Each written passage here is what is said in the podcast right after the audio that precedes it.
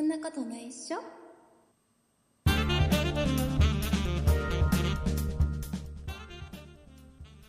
そのことないっしょ第418回でございますお送りいたしますのは竹内と鈴木です。よろしくお願いします、よろしくお願いします。えー杉さんこのオープニングのタイトルコールはいはいはい。これ数回前から声が変わってるの気づ当然気づいてますよねそうですね、ちょっと声変わってるなと。声変わってるんで記憶しすてまよすけども。 でね、はいえー、とリスナーさんからも実は、はいえー数回前にねこのうーん。タイトルコールの声の主が変わった、えーうん誰なんですかっていう、えーまあそうですね、そういう疑問は持たれる。そういう えーなんか質問はいただいていたんですけど、えーはいあえて今までスルーしておりまして、はいはい。はいえー、と一応ご説明をさせていただきたいと思います。えはいーとですねお願いします。今までその前まではあの、はい僕がずっと今ちょっとお休みさせていただいているあの畑中さんはいの、えー、と声だったんですオープニングの「そんなことないでしょ」っていうで,、はい。これが今実はえっ、とですねこれポッドキャスト聞いていただいてるリスナーさんは多分、はい名前を言っても誰なんだってなると思うんですけど、うーん。えーと朝ぼらけさんという方の声なんですよ朝ぼらけさん。はいはい。でこの方はじゃあ誰なんですか、っていうお話をさせていただきますね、えっと、僕が、ね、なんこの番組上で何度もお話しさせていただいてますけども、えっとはい僕、このポッドキャスト以外にえラジオトークというアプリの中で配信をさせてもらってるんですね、はいライブ配信とか収録配信もそこでさせてもらってるんですよ、うん、そうですラね。ジオトーク版「そんなことないっしょ」っていうのをね、えーうん毎朝配信してたりするんですけど、はいあとライブ配信もしてたりする、でそっちのラジオトークの方の、えー、とお友達ですうーん。簡単なるにほど簡単に言うとね、 はい。はい、でえっ、とじゃあなんで畑中さんからその朝ぼらけさんに声が変わったんですかっていう話も多分気になってると思うので、うーん、そごうです説明ね。します。これ、ちょっと話すと長くなるから、ちゃんと聞いて。えっと、えっとねはこの、ラジオトークというアプリの中で、はいえっとね、オリジナルジングルを作ってくれますよっていう、えっと、企画があったんです。おー、はい。なんかあるある一定の、まあ、ギフトってあのリスナーさんが、ね、投げてくれる投げ銭みたいなやつですね、えーこはれいギフトを、えー、と100個集めたらオリジナルおーのはいジングルを作りますよっていうんんん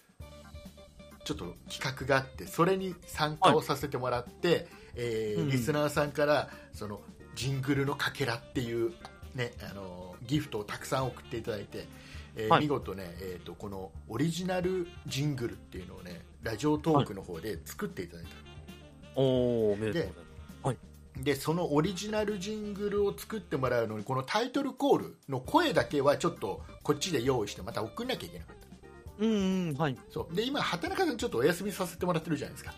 うん、そうですね。なのはでいちょっと畑中さんにはちょっとちょっとお願いがちょっと今はできないので、えうんーとまあ、誰かいないかなはいはい。考えたところ、えーラジオトークというアプリの中でちょっと仲良くさせていただいている朝ぼらすけさんっていうね、えうーん。方にちょっとお願いしたら快く OK してくれたので,、おー、ありがたいですねね。、でちょっと収録をねもうずっとあれですよあのネットでスカイプでつないでですよはい。あのずーっとその朝ぼらきさんにねちょっとあじゃあ、いうん今からじゃあそんなことないっしょって何回か言ってみてくださいっつってはい。そんなことないっしょそんなことないっしょって何度も言ってもらって うん、そうですね。で、えー、とその中からちょっといいやつを選んで、うんえー、とラジオトークさんの運営の方にね、そのこのデータを送ってで、えー見事にこのあいつオリジナルのジングルが出来上がってきておー。でこれがまあ結構かっこいいのができたんですよあ、そうなんですね。であのはいそのかっこいいオリジナルジングルここでお聞かせしたいんですけどうん、まあ聞きたいですね。聞きたいんでしょでお聞かせしたいんですけど、今ちょっとねお話お話とかお聞かせすることがまだできないんですああ、そうなんです。これちょっとあのラジオトークさんとの、はいそのえっ、とねこれ著作権ってどういう感じですかって今質問投げかけててうだかんらここほはいら、ポッドキャストでさ自分でラジオトーク以外のところで勝手に使うのはアウトの可能性が高いじゃないですかまあそうですね。なのでちょっとその辺確認をさせてもらっていて、はいできればね統一したかったんですよポッドキャストもこの番組の、うんそのオリね、そのオープニングも、えーラジオトークで配信してるやつも全部統一したかったんですよ、うん同じのやつつく使いたかったんで、えーはいそう考えてたんですけどちょっとまだそこが、著作権関係がねまだクリアになってないので、えーはいまだねお聞かせすることができないです、はいでわかりえー、とでその音声を、えー取った段階で、はいえー、ともう実は、えー差し替えてたんですもうポッドキャストとラジオトークうん版「そんなことないっしょ」の方は、はいえー両方ともタイトルコール差し替えてたんですそのタイミングで、うんうんうんうんうん僕のちょっと気持ちの中ではそのオリジナルジングルがもうこれも本当かっこいいのできたんだよ 本当は聞かせたいんだよはいでこれをできた段階で、えーとまあ、ポッドキャストの方も、えーラジオトークはそんなことないでしょのこっちのラジオトークの方も、えーうん両方同時にそれに差し替えるつもりでいたんだけど今まだできずにいるっていう状況でございます、はいはいえーなので、えーオープニングの声は今朝ぼらけさんという方の、えー声でございます、い、い声でしょうなんかねそうですね可愛らしいほんほんわかした感じのねすごくいい人なんですよ、はいはいいうことで、えーちょっとあれ気になってた方はちょっとすっきりしたんじゃないですかそうですねねえー いうこのことで音あと新しいジングルはラジオトークの方では聞けたりするんですえかっとねラジオトークの方でもまだ使ってないですあまだ使ってないまだ使ってないです、あのーもう出来上がっていつでも使える状況ではあるんですけども、まだ、えー、と正式には使ってなくて、ラジオトーク版、そんなことないっしょの方では1回だけ、あはいはい一回だけね、えーその収録トークっていう、この朝、毎朝配信してる12分うの、んえー配信の中では、え1は回いお披露目はしてるんですね。うんなんであの気になる方はそっち聞きに行って、そうですね探していただいてねそちらをえーラジオトークというアプリをダウンロードしていただいてで、はいえー、と検索のところでね「そんない竹内」とか「そんなことないっしょ」って検索してもらうと出てきますんで,、うんうんうんはい、でその中の収録トークという中に、えーはいえっとね、オリジナルジングルができましたみたいなタイトルのはいはい確かそんなタイトルにしたはずそんなタイトルなんですそう会があるんで、えーそこでね、えーちょっとお披露目してますんでよかったらうん聞きに来てください、はいよよろろししくくおお願願いいししますお願いいたします、えーそしてはいえーっとですね私竹内の、えー誕生日の真っ最中なんですよ今あはい僕の僕の誕生日は6月14日あはい6月14日はいなん です、はいで6月14日なんですけどこの、はいえーっとね、前後1か月は、はいえー僕の誕生日なんですよ前後1ヶ月そうなんですかはい なので、えーまだまだこれギリ誕生日じゃんまあそうですね配信している段階ではまだギリギリね、えーはい僕の誕生日なので、えーはいこれね実はね、えーとはいリスナーさんからですね誕生日プレゼントが届きましおおた、はいえー非常に嬉しゅうございます本当にありがとうございますありがとえーとねありがとうございます一応ご紹介したいと思います,、えーとですねまずタイトルタイトルじゃないやメッセージうえんーいただいております、 これつ伝わるかな、まあ、そのまま読み ますねいただいたメッセージなんでそのまま、えーはい物消しゴムはい物消しゴム今年はリストにあげなかったんですねっていう まあちょっと意味慎重ななんかメッセージとのあのーこれ何かというとあ、はいごめんなさい一応ねえーっと保冷専用さんからいただきましたありがとうごこざいれまですすねようさんはい、はいありがとうございまえーす、とこれ何かというと、ま、あのいつも僕は Amazon の欲しいものリストというのを、ね、公開させてもらってて、はいそうするとこの Amazon の欲しいものリストから、えーとうん皆さんがじゃあ竹内あこれ欲しが竹内はこれ欲しがってるんだじゃあこれ購入って購入すると,、えー、とお支払いは皆様に、ねうん商品は竹内に届くという素晴らしいシステムがございまして、素晴らしいはいですね、でこれがちょっと去年まで、はいえっとね、物消しゴムを入れてたんですほうほうもうほうあの消しゴムが欲しいんですかもう消しゴム消しゴム界の王者を入れてたんです、おじゃあえっと、これ何かというと、はいえー Amazon に売られてる商品の中でも一番安いうんうんうん比比較的安い値段のものが物消しゴム、まあそうですね、そんなに高くそうなはいんでですすねね。はい。であの俺はね去年まで聞いてくれてた方はもう皆さんご存知だと思うこれ毎年僕がこの誕生日の時期にねプレゼントをこはいうやって送っていただいている中で、最初は皆さん欲しい僕が欲しいものリストに入れてたものの中から選んでプレゼントしてくれてたうんまあそれが欲しいものリストですもんでね。そのう ち、はいなんかその欲しいものリストに入ってるものプラス僕が入れてない商品が同時に届くようになったんですよはいはいはい。でこれ何かっていうと僕の欲しいものリストに入ってる商品を1個買い物カゴに入れますとカートに入れます、うんうんはで同じカートにはい僕が欲しいものリストに入れてない、うん全然違う商品をもう一緒に同じカートに入れます、はいでお会計をすると、はい両方とも僕のとこ届くっていうああ。だからあのこんなシステムがあるんですそね。うなんかあの欲しいものリストに入ってないものを、はいあの住所を僕の住所知らなくても欲しいものリストさえ知っていれば、はい自由に送りつけることができるというのを開発したリスナーさんがいらっしゃいまして、ね、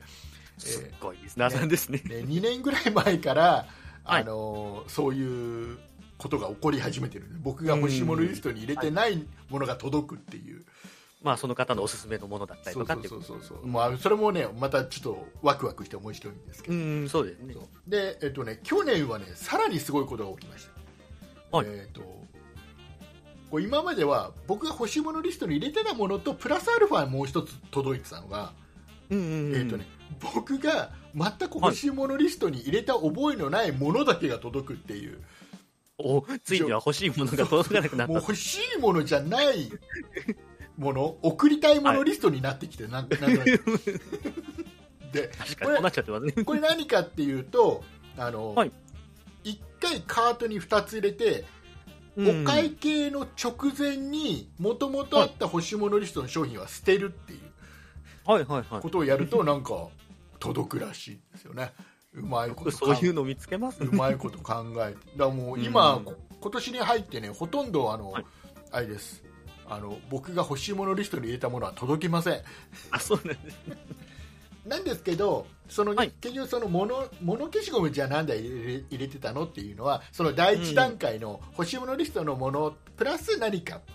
ていううん。技を見つけた方がいたときに、じゃあ僕が、あの一番安めのものをじゃあリストの中に入れときますと。まあまあそうですね。そううんしたらその安めのもの、もう本当にね物消しゴムなんてさ本当に30円とか安ければ。うんえーそんなもんなんで、えーそれプラスなんか欲しいものだったら、なんか一緒に送るの楽しいのかなと思って、わざと入れてたの単に、が物好き消にしなゴりますムね。うん。うんで、その名残があって、ずっと去年も入れてたんですけど、はい。もうもう今年は皆さん、もうテクニックをいろいろ覚えられてるので、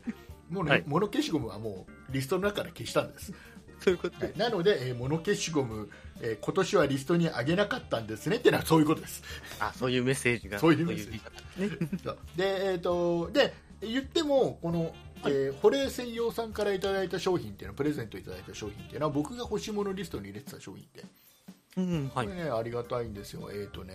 一つは、二ついただい、はい二ついただいてまし罰もありがた。たいですえーとねこれ、あの、知ってる人は多いと思うんですけど、はいえっ、とね、あの、キー、パソコンのキーボードとかの、はいほこりを取る時用の、はいはいなんかスライムみたいなほこり取りクリーナーってなんかわかる、はいはいはいなんかこのキーボードに押し当ててそうなんかスライムみたいちょっと固めのスライムみたいなイメージで、うんうんうんはいえっ、となんかね黄色かったり最近青いやつがあったりするんだけど、うんこれをキーボードの隙間とかにギュッて入れて、はいでペローって剥がすとあの、うんキーボードの隙間に入ってるほこりごとうんうんえーなんか全部上がってきてであとはあの、そのスライムみたいな固めのスライムみたいなやつなんでぐにゃぐにゃぐにゃってやるほこりが中にうん入っうんてうん何度も繰り返し使えるよっていう、はいでなんかねパソコンのキーボード用に最初はでき使ってる人が多かったみたいな最近だとあの車の,、はいあの要はエアコンとかあのオーディオのちょっとあるじゃんパネルのあたりのさああはいはいはいああいうところとかあとちょっとうん車のあの何、えー飲み物を置くようなホルダーのところとかさ、うんんんんああいうところのちょっとした隙間とかっていうところを取るのにも使ってる人いるみたいで、うんえーこのやつをね,、えーとね 70g が5個、はいあ、5個も入って5る。個のやつ、えーはいこれをいただきましょうしばらくはしばらくは僕のキーボードは守られます綺麗な状態で。誇りから守られますありがとうございます、ありがとうございまはす。い、でさらにはもう一ついただきまして、はいえっ、とねこれ僕リストリートとか、ね、多分入れてたんだと思うんですけども、はいえーこれありがたいですよ UCC の、えー職人のコーヒードリップコーヒーまろやまろやか味マイルドブレンド、あーはい えーコーヒーです。 100杯分100杯分あのを。あのカップにさはい1杯ずつドリップできるやつあるじゃんパカッああー、は上い、にカカッッププににこおう。湯お湯上からあれ100杯分あ送っていただきましたーはい。ありがとうございますもうこれ僕ほら今年今年というか今月から はい。あのもう会社もう今行ってないんでそうです。もう今僕は今の会社はもう、えーはい退職届を出して今有給消化中なんですうんうんうん。で8月15日で、えーはい退職してはい。じじゃゃあその後竹内さんどうするんですかっていう話で、えーこれはもう前にもお話ししましたけど、僕ははいこのポッドキャスト、ねえーさらには、えー、とさっきから言ってるあのラジオトーク、はいこういった音声配信で、うん。えー私は生活していくぞっていう、えーちょっと無茶なことを。まあ、はいえー皆様よかったら応援してください皆様どうしたらねあの応援していただけるといろいろね、はいあの一応竹内を応援する方法っていうのをね厚かましくもちょっと言っていい、ご紹介をしておきましょ 当然そう当然あれですよポッドキャストを聞いていただくっていうもうこれだけでももう我々うん僕としてはもう非常にもうありがたいし嬉しいんですよ、はいえーそれだけでなくやっぱり僕生活が今後このポッドキャストとかかかってきますんで、う。はい。ねえー、と一つはですね一つは。一つはですね、えー、とまずこのポッドキャスト番組はオーディオブックドット JP というところでも、えー配信させていただいております、はいえー詳しくはそんなことない書のホームページトップページの右のバナーの方にね、えーリンクが貼ってありますので、そちらの方が飛んでいただければいいかなと思うんですけども、えーこれね、750円で有料配信になるんですけども通常のポッドキャスト配信プラスおまけの配信が聞けます、うん。はいえーそんなと。ことない人だけではなくて、そんなプロジェクトが配信している他の3つの番組、そんな、そんな理科の時間 B、そんな雑貨店、そんな美術の時間、これの、えー、とおまけ音源も全部聞けます。うん月額750円。でさらには、オーディオブックドット JP の元々のサービスであります、えーとは書籍、いろんな、ね書籍えー有名な書籍いっぱいあるんですそれを、えー、とプロのナレーターの方とか声優の方が朗読した音声を、えー聞くことができるんです。うんこれも。聞き放題、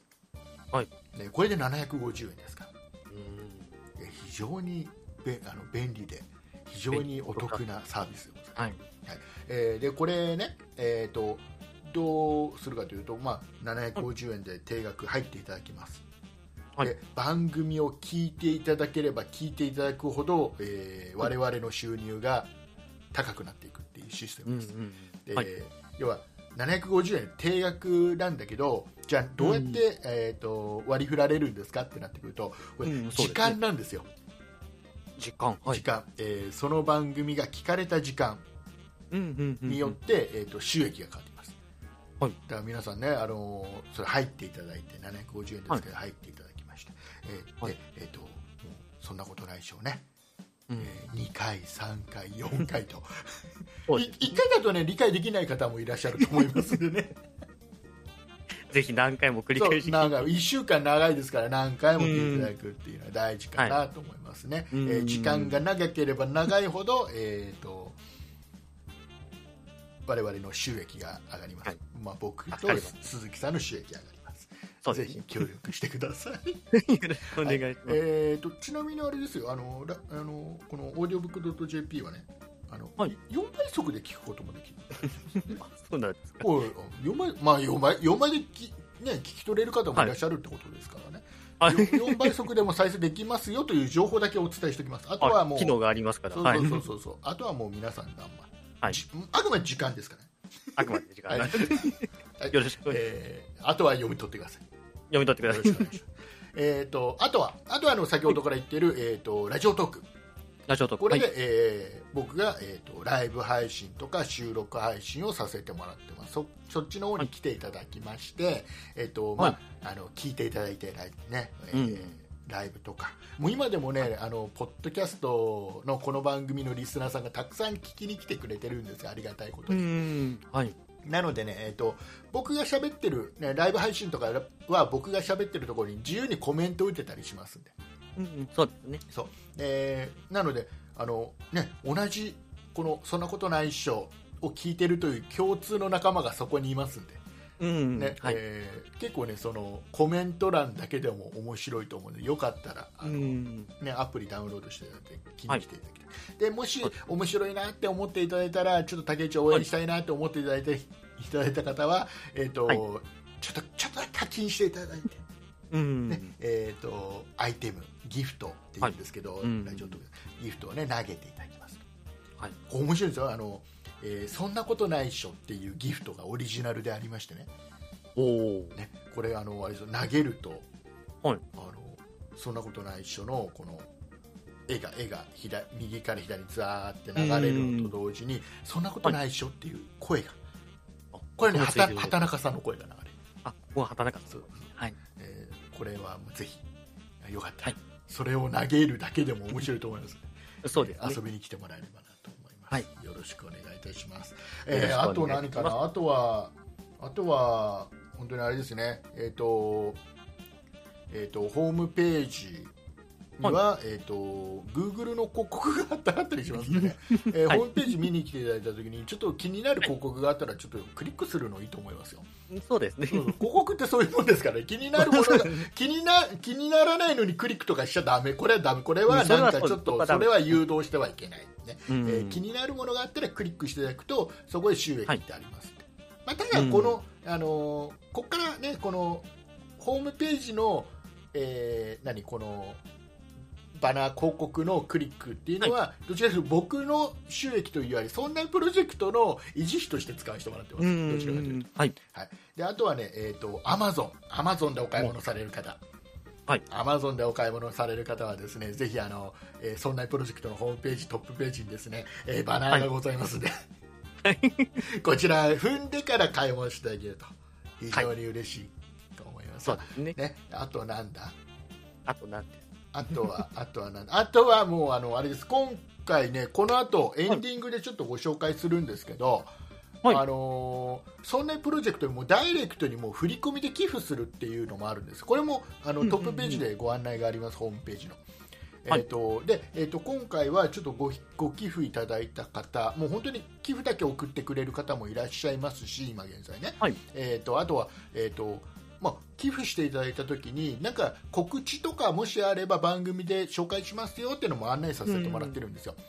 はでいそれをうまく使っていただいて今日今回エンディングの方ではね一件ちょっとご紹介したい、えーメッセージもございますんで、えーはいそういうのもありますはい、はいありますえー、と今現在もうオープニング23分です内容の声にオープニングでございますえー、と大事なことはオープニングで話そうっていうのが僕の信念でございます 最初のうちに話して本く当だにねさ僕人い生かかってるのよここ音声配信ちょっと今回だけは勘弁してお願いだから本当もうよろねしくお願いお前告知ばかり自分のことばっかりだなって思ってるじゃん思って本当にごめんなさい許してくだ さい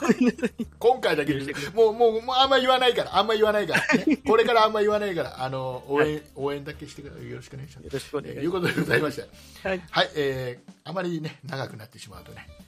そうですねただでさえこれ30分番組って言い張ってますからこの番一応組30分番組ということでえーオープニングだけで30分経っちゃいますからね。 そうですね、ということで皆様よろしくお願いします。ということで、えー今週もですねたくさんのお便りをいただいております。えーはい今週お便りをいただきましたリスナーさんのお名前の方鈴木さんの方からご紹介していただきたいとこのように思う次第でございます。では今週メールをいただいたリスナーさんのお名前です。ポテトッキリさん、リモさん、ダムマスターさん、ソニカルさん、マナンさん、エツッピドゥさん、シュシュさん、メイヨホワイトさん、パックスケの知事さん、ワマさん、以上の方々からいただきました。ありがとうございました。ありがとうございます。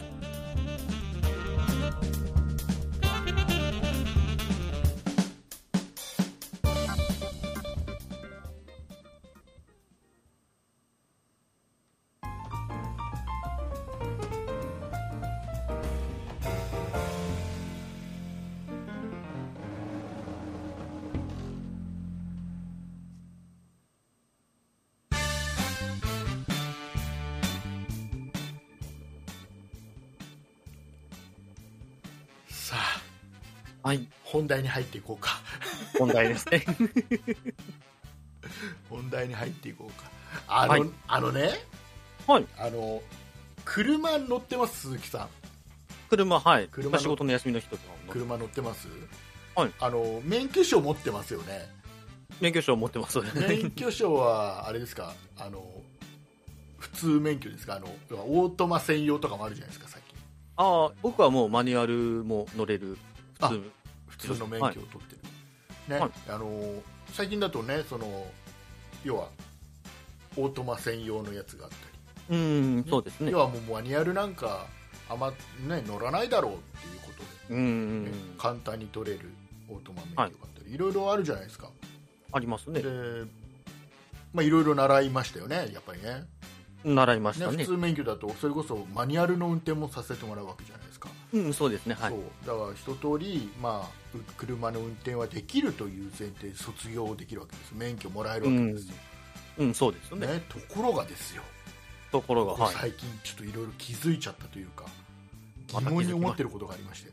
はいあの今の車ってさ今の車、はい。今の本当に最新の車ってさいろんな機能がつきすぎてさ、まあそうですね、高機能な車多いですね。 なんかねなんかだんだん大丈夫かって思い始めてるのね例えば例えばなんですけど、はいあの、は例えば日産の日 e, 産の、はい。 e ノートとかうんってうんうんまあ、有名な車あるじゃないですか、あれなんかは、はいあのなんかね,、えーとね、モードがいくつか S モードとかっていうのがあってね、 S モード、はい。これは例えば、まあ、そのアクセル踏むじゃないですか、前に進むじゃないですかう、ん、そうですね。であ信号赤だっつって、ねはいアクセル緩めるじゃないですか、うんうん。そうすると、ブレーキ踏まなくても止まるんですよ、あ、ブレ踏んでなくても止まるんですか。踏んでなくても止まるんですだほうほうあのほう赤の間は別にあの何も踏まなくていい。ああ、なんかそれはそれで怖いですけどね。あの要はアクセルを緩めれば停止まで行くわけですよちゃんとはいはい。だからあのブレーキを踏まなくていいし、うんう。ん、要は赤の間は、はいうん、何も踏まなくていいうん。だ信号の時もちょっと楽だしあとあの例えば高速道路にちょっと渋滞の時なんかうん。にわざわざ何か常に踏んでなきゃいけない、そうですね。ちょっと辛いですね、足が。多分いろいろ便利なんだと思うんですけどはい。でまた今度、うん、なんかまた運転されるまた踏まなきゃいけないとかそんなん習ってないじゃん高速で高速じゃねえまあよあの教習所でまあそんなことは習いません。 習ってないじゃん、はいブレーキを踏んでおきましょうって習ってるわけじゃんまあそれが普通の車の メカニズムですから最ね。近もう踏まなくていいですになってるんですよはいはいで。さもうなんかハンドルのところにさもうボタンがすごいあるわけよああ、そうですね。ね機能の高いものだと。はい。ね、こういう自動モードだとこうでとかさ、うんだから高速道路なんかなんだったらさもう普通にさ、もう何もやんなくてもさなんかハンドルだけなんとなく握っときゃあと勝手にやってくれたりするわけじゃん、そうですね。一定の速度でずっと走ってくれるものでだなね。最大何キロとかってだけ決めとけばさ、うん僕の車でさえそういうのはついてますよ高速道路はにいさ、はいはい。あの前の車にぶつからないようにちゃんと止まってくれて、前の車が動いたらまた勝手に動くみたいなさうん。習ってないじゃん教習所習っでてないですね。 だけど相当重要なところじゃんまあそうですね。ブレーキ踏むか踏まないかとかさ、うん。すげえ重要なことじゃん。まあ重要ですね。いいのあだから結局ね、ブレーキを踏むことに間違いはないんで、その踏むことをだけ教えてればいいんじゃないですか。なんかいいのいいのいやまあ、そういう高機能な車もありますけど、やっぱりまだまだこう、まあ、中古車だと、まあ、僕の車もそうなんですけど、でもうんそんな高機能な車はまだまだないっていういやいや、もう結構多いって今。いやいや、まあまあ、そう、まあ、最近は増えてはきてますけど、やっぱり、うんやっぱ免許取ってすぐ学生とかが買うような車は、まだまだそういう機能がつけられないような、ついてないような車が多かったりするので、うん。でも、でもほら、あれじゃん。今日むしろちょっと、そう年をある程度重ねた頃に、例えば買ったら余計怖いじゃない。だから、 あれ、あれ、だから教習所にね、もう一回、まあ、例えば、教習所行かなくてもいいまでも、はいはい。例えばその車の例えばディーラーとかメーカーが責任持っうんて教習を1日受けさせるとか、はいはいはい。そういうのをやらないもう機能がねちょっと増えた だけですごい増えてるからまあまあ、そうあまりにも、うんうん。なんかマニュアル読んではい。ちょっと営業の人からあじゃあこうやってこれはボタンでこうでとかっていうので、うん終わりじゃないじゃんはいはい。なんかね複雑すぎて最近はまあこれさあ、はい。これはちゃんと教習を受けないと運転しちゃいけないってことにしとかないと、ちょっと逆に。に怖くないって思うのまあ確かに、車変えた時とかは結構やっぱ、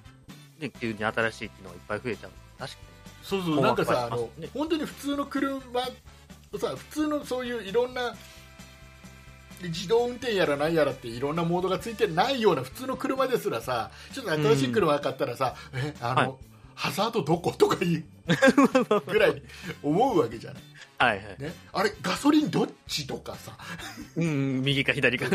えーそれぐらいでもちょっと迷うぐらいのでもそれは運転してる時じゃないから、うん。なんとく。なくね、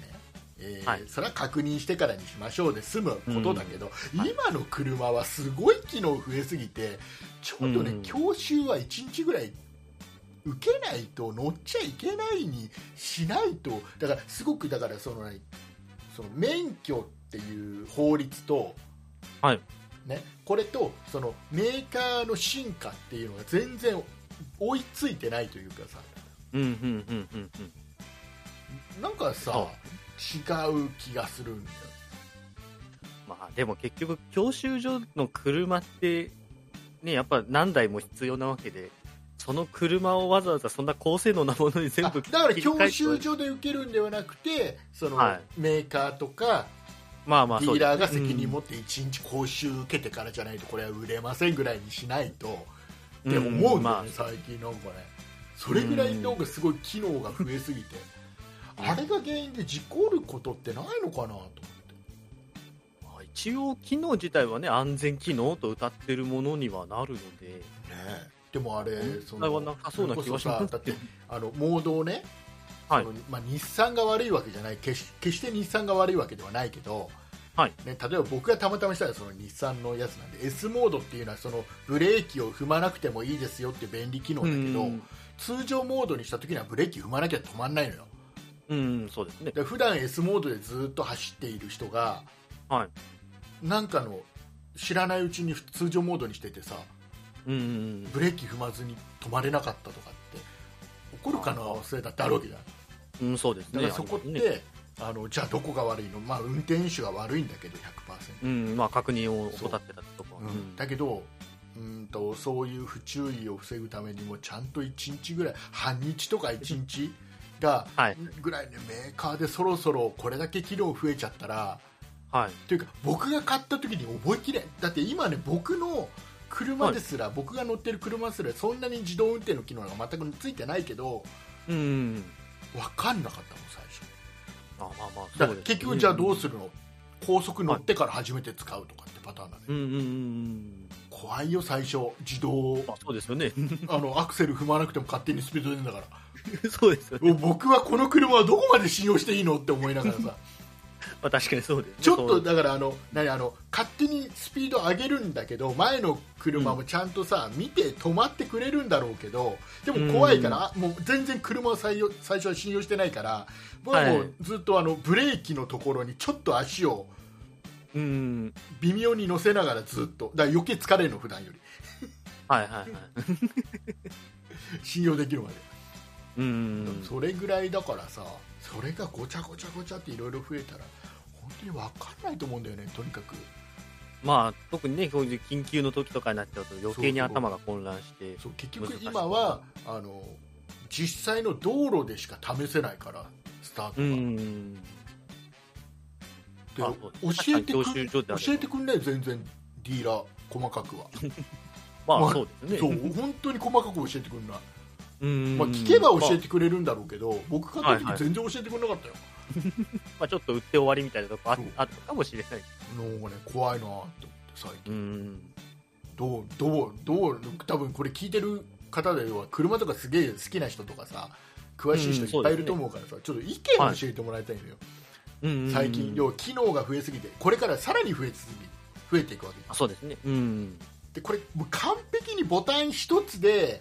は自い動運転ですっていう、もう本当にね操作が楽になってくればまた話変わってくると思うのもう車にうん100、ね、もう98%ぐらい任せますよってなってくれば、はい違う今はかなりその運転手の操作しなきゃいけない部分が多いのか、いハンドルにボタンがおななんかあ のなマッハ555なのかっていうぐらいの これ伝わるかなあ方向がわかんないですけど私えーえっとね、じゃあナイトライダーなのかっていうぐら いこれナイトライダー僕見てないんじゃない ふわっとなんとなく思ったわかんないですなんかすごいボタンがいっぱいついてるからさ うんあれわかんないわ難しいわってちょっとまだ前提としてはアシストというところなので、まだ人間が普通に操作をするという前提で作ってあるんで、まあ、ちょっとそういう荒削りな部分もあるのかなとはまあねまだ話していて思いねましたけどね。うまだんねあくまでもねうんいや難しいまだまだ進化していきますかね、ね車は多分。なねあとねあと今週ちょっと思ったのがはいはい。えっとね、ちょっとニュースで見たんですけどね、はいえっと藤田ニニコルさんああ、はいはい。がなんか、ね、2021年7月8日放送の、はいえっとね「千鳥の癖がすごいネタグランプリ」っていううフジテレビでやってるあります番ね組の中で、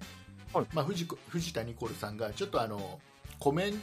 トというかワイ、まあ、その芸人さんのネタのはいうんうん。 VTR 見ながらワイプでちょっとリアクションをする、まあ、立ち位置で出演されてうたの、んでそこで、はいその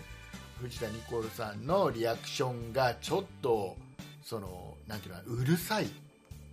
おうほ。要はネタの邪魔になるみたいううんうんうん。なの、で、ちょっとクレームというか、はいはい。結構ちょっと叩かれたっていうニュースでね、うんうんうん出ててで、はいそれに対して藤田ニコルさんのあとはほら、同じぐらいの立ち位置のみちょぱさんのね、うん。うんんもうちょっと、はいその何ちょっと援護射撃みたいな、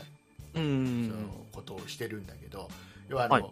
まあ、この番組って、まあはい出演してるスタジオで見てる人はもう基本的に、ねはいその VTR を見る立場でチャチャを入れてここにチャチャが面白い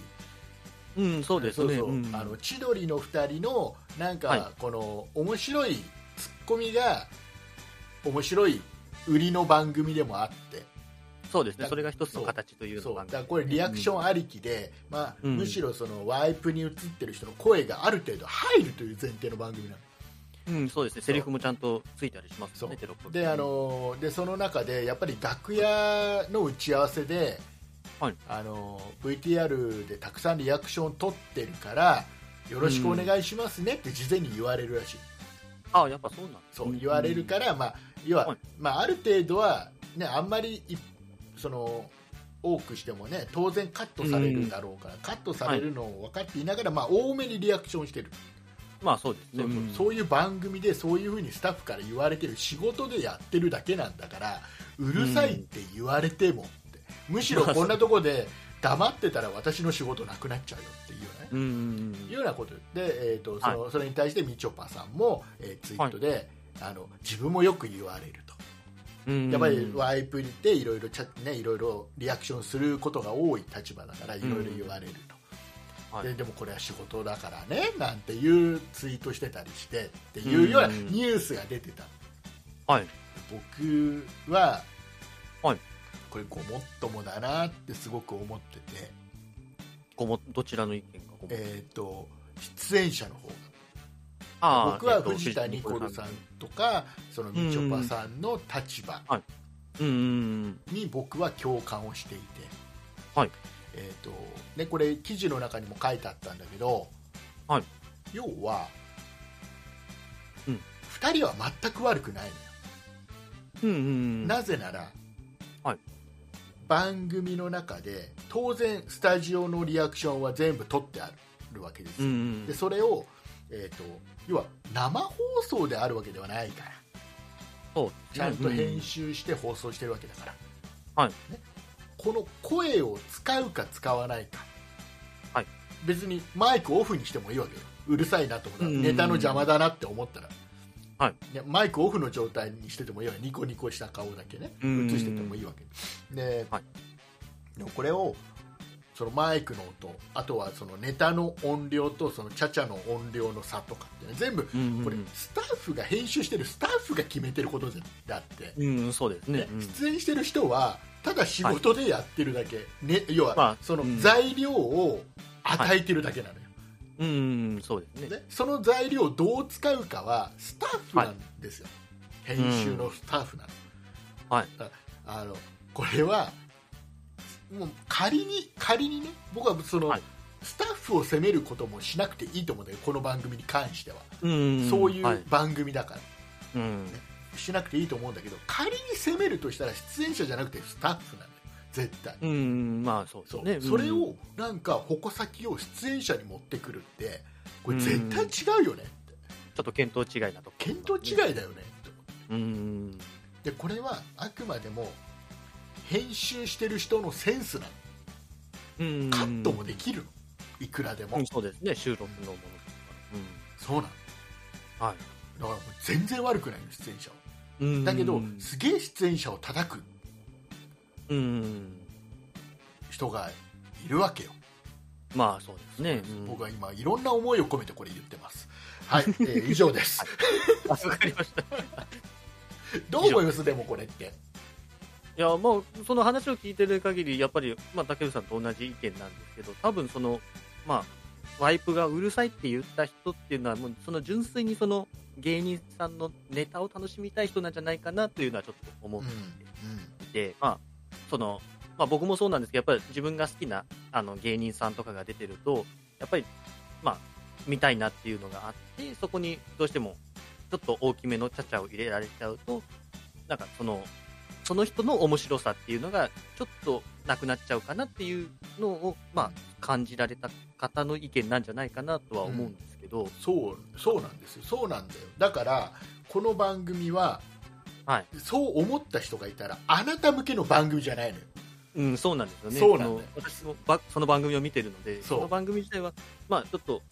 そういう面白いことをやって、その見てる人たちがちゃちゃを入れるから、一つの面白さになるのであそっうて、そうなのよそこを面白いと思えない人は確かにあの番組を見るのは向いてないそなうあの番組じゃあ今度じゃあそこをなくしたらなくしたでそこが面白いって言ってる人はいるわけよ、面白いって思ってる人は言ってこないのよ、そうですね。う言んってこないからそこって要は表に出てこないところだから、うん。あの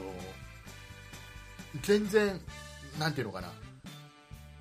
全くそのなんていうのかなおもいいっていう意見は届かないんだよねなかなかね、うんやっぱ満足しちゃってるわけだから、はい。だけどうんとダメだっていうような意見だけが届く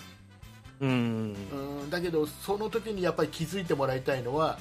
はいも。しそういうふうにどうしても思うんだったらこの番組はあなた向けではないよねそういう番組も他であるじゃないってそういうところ行くしかないよねってこの番組は編集してる人も出演してる人も精一杯こういう番組作ろうと思ってやってるわけだからその完成をしたものを、ね、見てるわけだから、はい。えーそれに満足できるかできないかだと思うんだよね。うん。そこにこうしろああしろって言ってあなたの意見仮に聞いてしまったらうん、他の人がやっぱり今度満足できなくなっちゃううん、うん、そうですね。そうだからそれが言え100%言えるのはスポンサーだけなんだよねうん、うん、まあそうですね。お金払ってる人だけなんだよね、はい。うん、っていうふうに思うんだよねうん、そうですね、ちょっと、まあなんまあ、ちょっとそういうことを言う前に、自分にとって合ってないんじゃないかって、ちょっと自分を中心に考えるというか、まあう、んそういうのも大事なのねかなとは思います、で仮にこの、の番組だけの話でいくと,、はいえーとまあ、これ回避するには、はいチャチャの部分を副音声にするとかねああ、その番組そがうそうそうがやれることって、そうそうそう、ぐらいはできるかもしれないけど、うん、うん、そうですね、でも僕はいらないと思ってるんで、うん、だってややるとしたら、まあ、その副音声で消してしまうとかっていう方がいいかもしれないね、ねあの思うとしては、それを、僕はちもゃちゃあり、うネタはネタでね別うで、ん、あのいっぱいネタの番組っていっぱいあるし、そうですね、うんでもねこの番組ねそのあれだと思うよ、そのスタジオで見てる人たちのツッコミがなかったらつまんない番組だと思うよそうですね、私も何回か見たことあるんで一すけど、回なくしてごらんってなくそしうてごでらすね ん残してるのには残してる理由があるんだよって、うんだからそれをチャチャが入る前提で芸人さんもネタ作ってきてるわけだからあれ絶う対、ん、そうですね、、そうん突っ込まれやこうすい言ってくれるだろうなっていうので突やっっ込まてますれからやねすいネタを作ってるわけだからうんうんで全員があのあれに関わってるみんなが納得してるものなんだからうん、うんうん、そうですね。っていう、まあ、いろんな意味を込めて言いました、はい、はい、伝わる人には伝わると思います はい、よろしくお 願いします。よろしくお願いします。はい、えー、とね、はい今日僕が話したいこと以上、以上でございます。なんかありますはい、えっ、と、まあ、ちょっと今、ね、時期的に梅雨の時期で、こう、梅雨となる、まあ、雨降る時とかっていうのは低気圧がやっぱりなってて、うちょっとこう、最近、頭痛がするなっていうのがありましてん、頭、痛が痛いんですね、頭痛が、頭が頭痛なんですか、どっちですか、頭が頭痛、頭が痛いんです。頭が痛い、頭が痛い、頭が痛頭が痛いねうん頭が痛いから頭痛なんではいはい、す。で、まあ、まあ、頭痛で、うんちょっと前、まあ、今もちょっとたまに頭痛になったりするんですけど、うんちょっと前にあの頭痛が、毎日のように頭痛がひどくてですね、うん、で、まあ、ちょっと一度病院に見てもらった方がいいかなとあ思もうね、ちょっとそのもしかしたらその脳的な部分とかう。うん、あそるう可怖能性いんで。もあるから、うんね、怖いからね、はい頭痛はね一応なんか頭痛外来っていうのが、まあ、ちょっと車で行ったところにあったので、まあ、そこで見てもらって、まあ、どういう結果になるのかなと思ったら、まあ、結論としては単純であのストレートネックいわゆるスマホ首という あ首が症状くま首がスマートフォンになっちゃったの首がスマートフォンそうあのいろんな機能がきっついててカメラとかがついてるわけではないんですなけいのどないのない そうじゃない いわゆる、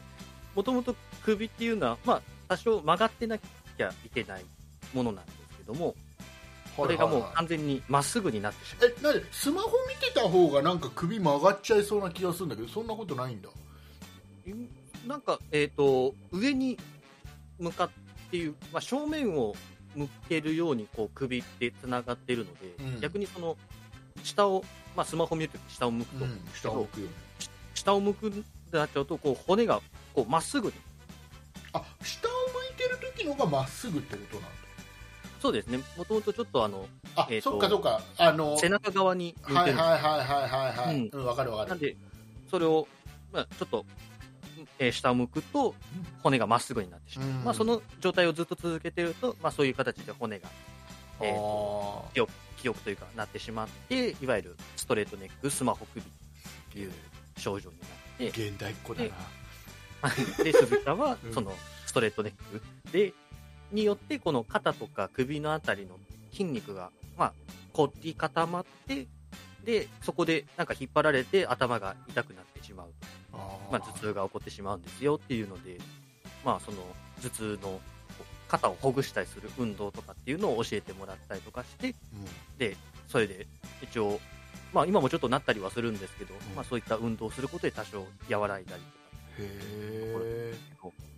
まあ、結構皆さんそのやっぱ低気圧で頭痛になったりとかっていう方もいらっしゃるので、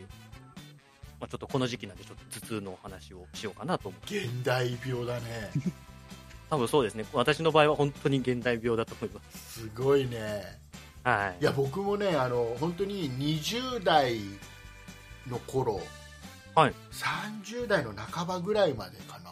はいはい。 40, 40ぐらいもう本当にポッドキャストを始めるちょっともぐらい前ぐらいまでははい。すぐ頭痛くなってたのああ、そうなんですか。あの当時は、はい今と違いは何かというとまず眼鏡を主にかけてうんたうでん。僕はすごい目悪いんで度が強いんですよ、はいうんうん。眼鏡をかけてたっていうのと、あとなんだろうなあとはねでもそれぐらいだねで今えっ、とあれなのコンタクトレンズに変えてうん、はい。で何きっかけかなでもそれぐらいしかなか思いつかないんだけどそこからピタッとなくなって頭は痛でそれまでは、はいちょっとねすぐ頭痛くなってい。うんすごいバファリン飲んだりを常にやってた、うんバファリンとかもさ効かなくなるんだよね、何度も飲んでるとねやっぱりそうですねそう抗体というかねできてくるんでそうで結局しばらくちょっと横になって一眠りすると,、ううんん、と落ち着くから多分目が目から来てたんで当時はおそらく、うんで眼鏡って度が強いやつがあると、眼鏡ってどうはいどうしても動くじゃない、うんうんそうですねするとあのピントがあったり合わなかったりがすごい多分繰り返されるんだと思うんだよね、はいはいはいでそれが原因なのかなとは思うんだけどコンタクトレンズだとそれがないズレがないからうんずっとまあ目,、まあ、目の、ねうん目玉にこうプチそうでもともと僕今でもそうなんだけど、はいえっとね、まず車酔いしやすかったね子供の頃は、うんであとあの、はい、えっと、3D のゴーグルとかかけるとはい、すげえすぐ気持ち悪くなるのねうんだからこすごい酔いやすいんだよ船とか車とかすごい酔いやすいのようんだからそういうのも原因としてあるのかなとかうんいやもうすっごいすぐ気持ち悪くなる俺死ぬんじゃないかなと思ってたもんだから私も結構、まあ、今最近頭痛になるときっていうのはあのこの仕事をしていてやっぱ後半になっていけばなくほど、まあ、仕事が終わりが近づけば近づくほど結構頭痛がひどくなってきてあじゃであ私も、まあ、その竹内さんと同じようにちょっと度が強い目うがんかけているので今は、まあそのね、竹内さんのお話を聞いてちょっとそこも今あるんじゃないかななんていうふうに思ったんですけどコンタクトがいいコンタクトいやただコンタクトもちょっと試してはみたんですけど、なんかまあこのコンタクトが自分に合わなくてですね違うんだよなんその違う違うコンタクトがもうコンタクトに合わせてくる自分がコンタクトが自 分がいや僕そねこまでなちんょっとかねストイックには運運がいいというか良かったのは、あのあんまりドライアイじゃないんだよね僕ああはいはいだからコンタクトしてても全然目が乾くとかってあまりなくてうーんすごいあの自分はコンタクトの方が合ってるんだろうなとは思ってうーんだから私もそのドライアイとかはなかったんですけど、るあの何何が嫌なのコンタクトなんかピントの合わせ方が全く違うのであだから最初だけそうなと思ったんですけどなんかやっぱりちょっとなんか度が強いのかそのねピンそのコンタクト外した後にすぐ眼鏡うん、うんしたりとかするとやっぱりこうもうすぐグワンってなってしまってもうちょっとまだ気持ち悪くなっちゃ ってそこが全然慣れなくって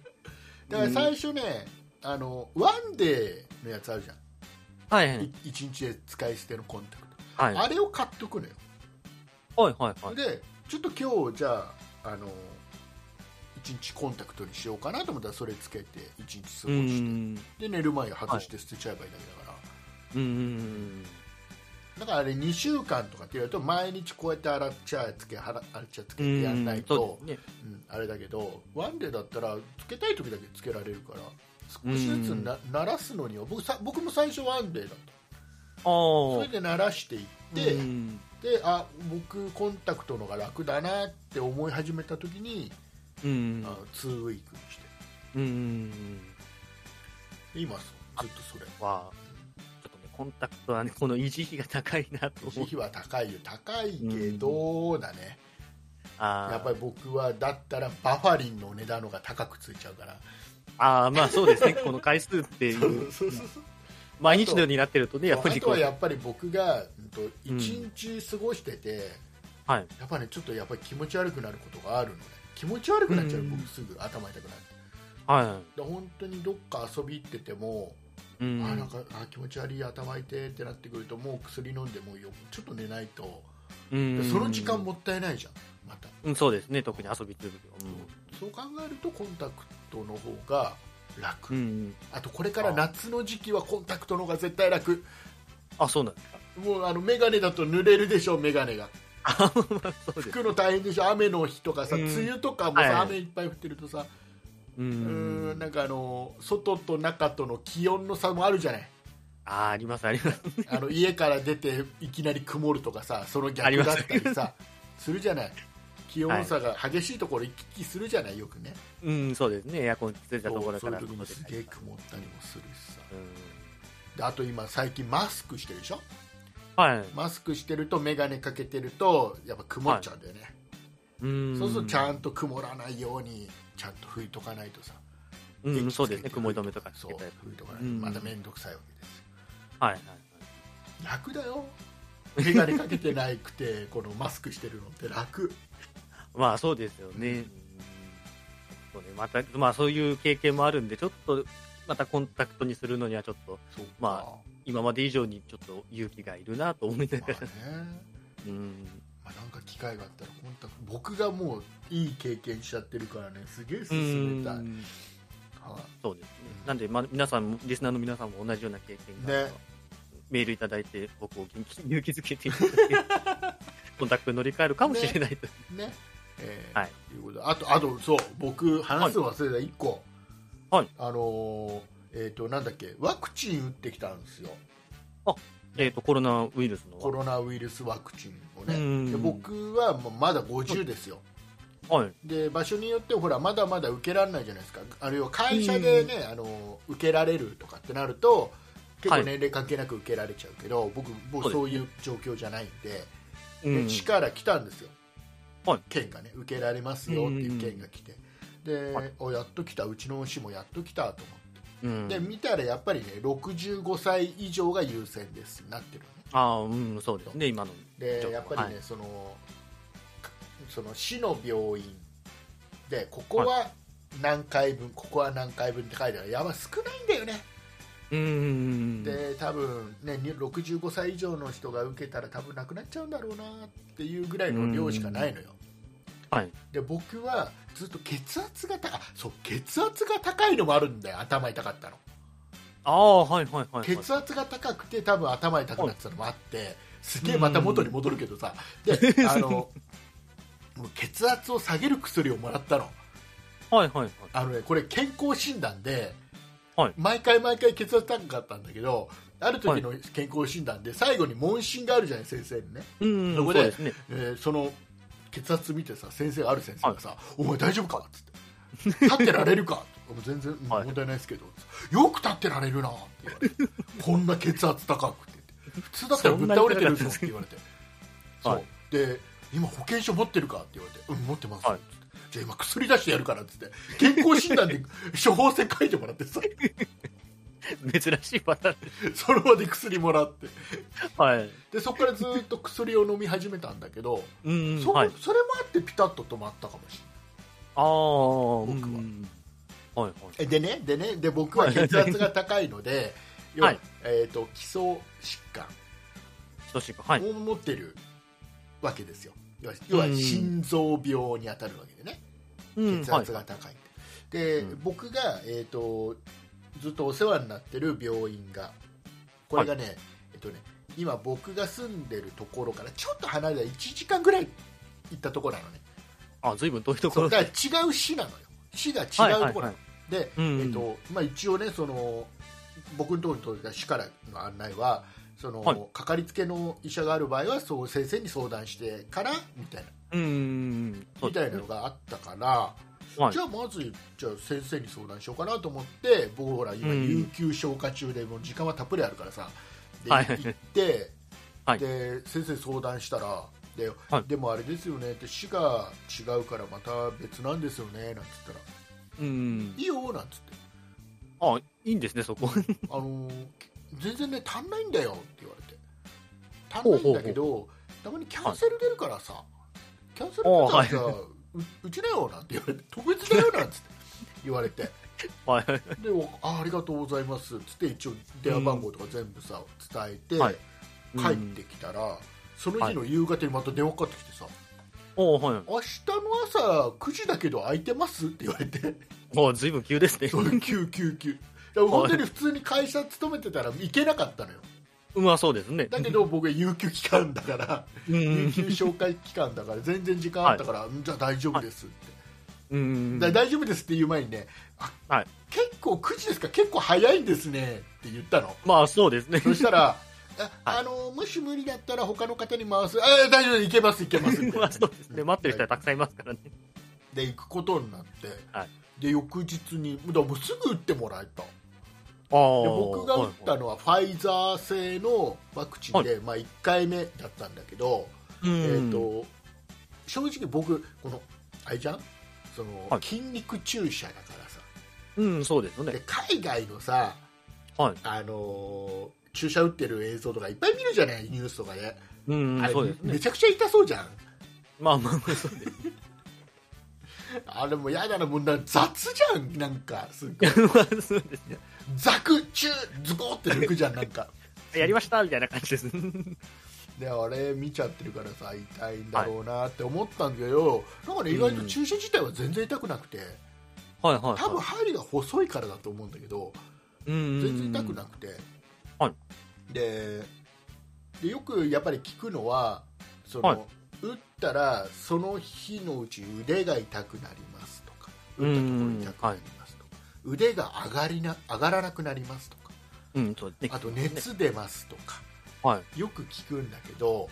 はい僕は、えっと実際どうだったかっていうこれあくまでも参考までにしてもらいたい全員、うん多そう分ですね人それぞれみんな症状違うと思うので、うんその時のはい体調とか、えっとその方の,、ね、その状況によって全部違うと思うので一概には言えないと思うんですけど、僕の場合は、えっとえっとね、打った直後は全然なんともなかった痛くもなんともないしああ、そうなんででね、す、えっ、とね、夕方ぐらいになって、ちょっと打ったところの周りがちょっと痛いかな、ちょっと内身みたいな感じの痛みが、うん、はい。なんかこう強く打ちましたみたいな、まあ、当はい然はいはでその筋肉に注射針入れてるからなのかもしれないけうど、ん、まあそうですなね。んかそんな感じになってきて、ただ別に腕は普通に上がるし、うん、押したらちょっと痛いかなぐらいな感じ、うん、うん青あざになってるかなぐらいな、全然青くはなってないんだよ、青くなってまなあいまあ、そうですね。見た目全く変わらないんだけど青ざあざになってるかなぐらいな感じの痛うみ、ん。で、えっとね、夕方のね19時ぐらいになってはい熱を、ちょっともしかしたら熱っぽいかなと思って熱測ってみたうんら37.1ああ、まあ、微熱とい微う。熱もう本当に微妙な感じうん。で、えーもう翌日には全然平気な感じだったかな、うん、うん、うん。うんで2回目が症状が出ることが多いって言うからはいはいはういん。だからちょっとまだ分かんないんだけど、えうーとん、ねまあそうですね。打って2みる。回目がね7月の28日です、違う、いいじゃん。うん、うん、うん。またこの時打ったらちょっとそのは時いどうだったかっていうのはまた改めてねご報告したいなと思いますはい。うんもう本当に様々みたい1回目でね結構だからそのねあのこの番組のリスナーさんの中で、えーとはい38.5ぐらい出たよっていう方もいらっしゃいま相す当上がりましたね。ううんん。えっ、と本当様々なうので、ん、やっぱ、うん。うんもう本当に皆様のこのワクチン打つというのは本当にそれぞれ自己判断で、えうん、ーそうですね選。択自由ですから、うえんー。打たないという判断されている方も当然いらっしゃるみたいそうなでのすで、ね。えー皆さんそれぞれの判断でねチャンスが来たら、基本的には、ねあの日本国民全員が打てるようにはするということを、ね、国は言ってますんで、まあそうですはいね。遅からは早かれ、ね、打てると思いますんで、はいえーとまあ、その順番回ってきたらうん。打つ方は、打つって決めた方は、まあ、あんまり、はいうーん過度にうん。怖がらなくてもいいのかなとも思い思うし、まあそうですね。ううん。た、だ、リスクはゼロではないというのもあるし、そうですね。うんえ。ーあくまで自己判断で。だからこういういろんな人の話を、まあ、聞いてあこんな人もいるんだ、あんな人もいるんだって聞けば聞くほどあそれぞれだなっていうのが理解できると思ううん、そうですね。うん。ただ一個あるのは、はいある程度やっぱり自分が完璧にあ今体調いいなっていう時がいいのかなって気はする、まあそうですねう。ん、体調悪い時に言ってほしい。そう、んやっぱり、はいそのウイルスになるもの入れるわけだからうん、そうですね。うん。ある程度自分の体調のいい時がいいのかなとは思いますはい。はいいうことでございましてはい。はい、えー今回ここまででございますではエンディングいきたいと思います、はい。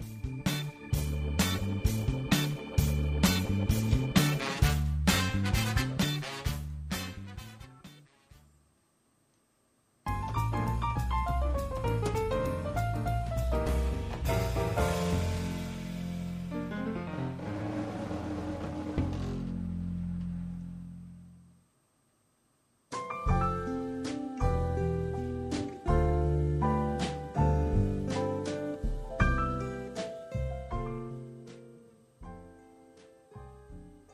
はいエンディングでございますはい。はい、えー、いうことで、えー、とホームページの方でもちらっと触れましたけども、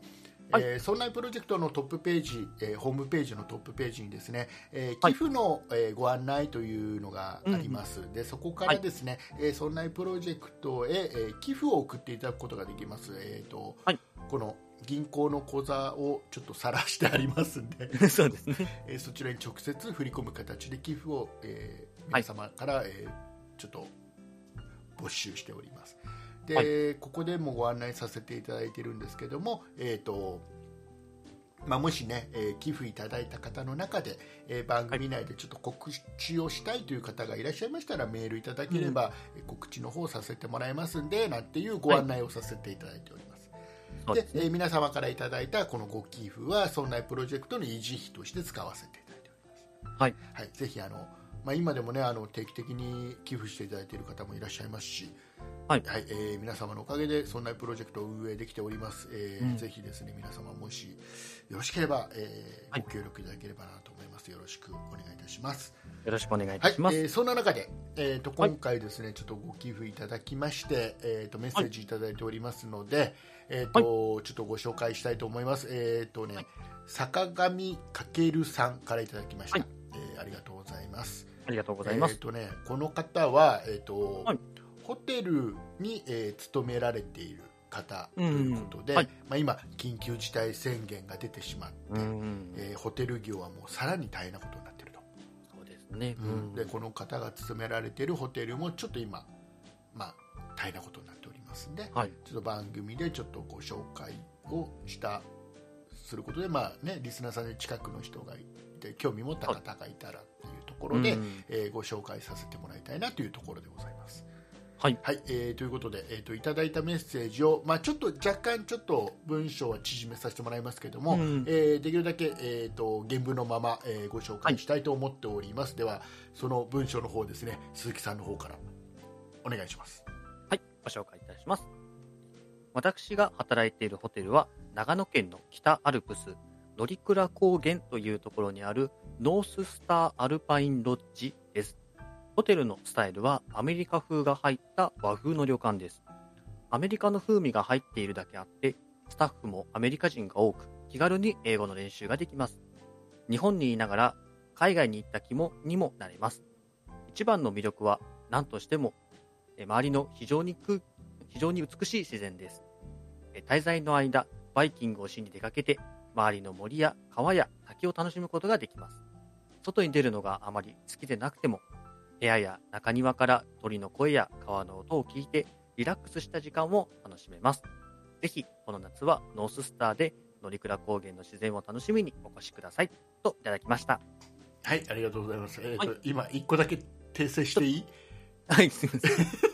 えーとね滞在の間、えー、とバイキングをしに出かけてって言う言われてましたよ今ハイキングが正しいですね、申し訳ございません。点々ない方でお願いし 全ます然ないですね。はい、申し訳ございません。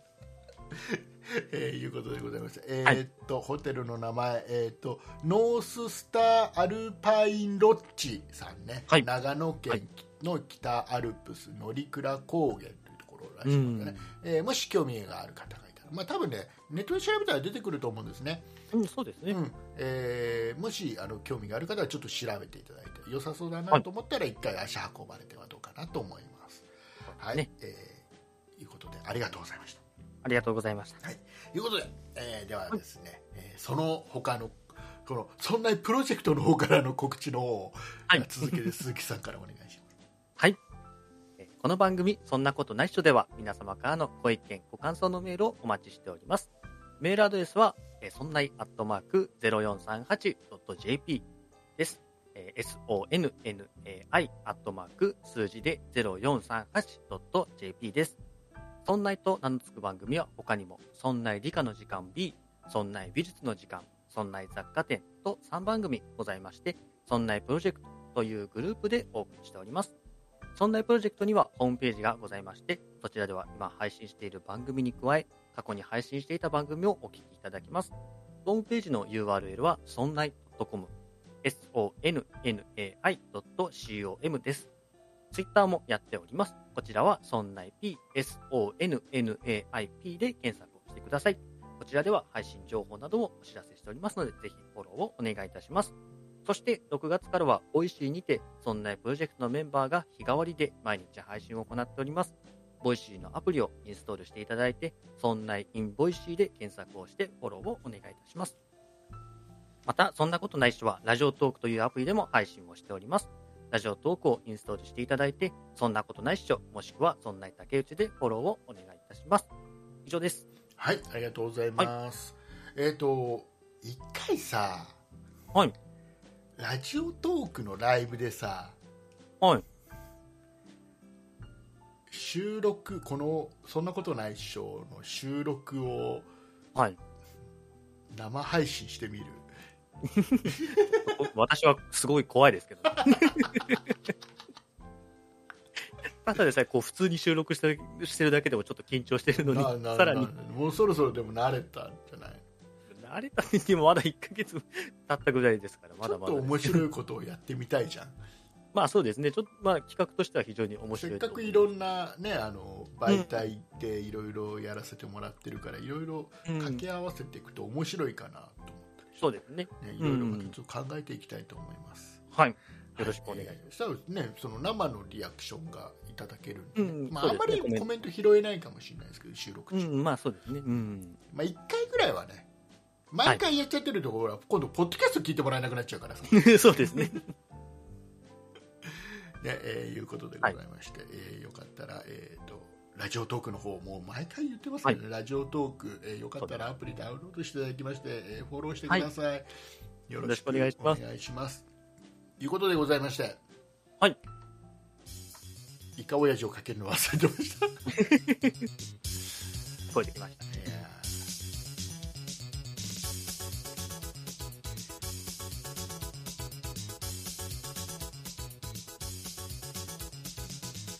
ーはい、えーいうことで、はえー今回ここまででございます、えーはい最後まで聞いていただきましてありがとうございます、ありがとうございます。えーそして、えー皆様、えーお便りくださいよろしくお願いちょしっとまおす。便りが最近減り気味で、えーちょっとね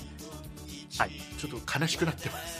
はい。はい、えーよろしくお頼願いりしますにお願いします。ああとねあとね今週ちょっと新メンバー紹介する予定だったんですけどちょっと機材の関係でね、紹介できなくなりました、また来週以降、えーご紹介したいと思います、ということでございまして、オーディオブックドット JP を聞いていただいている皆様はこの後ももうしばらくお付き合いください、えーはいそ。の他で聞いていただいている方はここまででございますはい。ありがとうございました、えーお送りいたしましたのは竹内と続きでした。ありがとうございましたありがとうございました。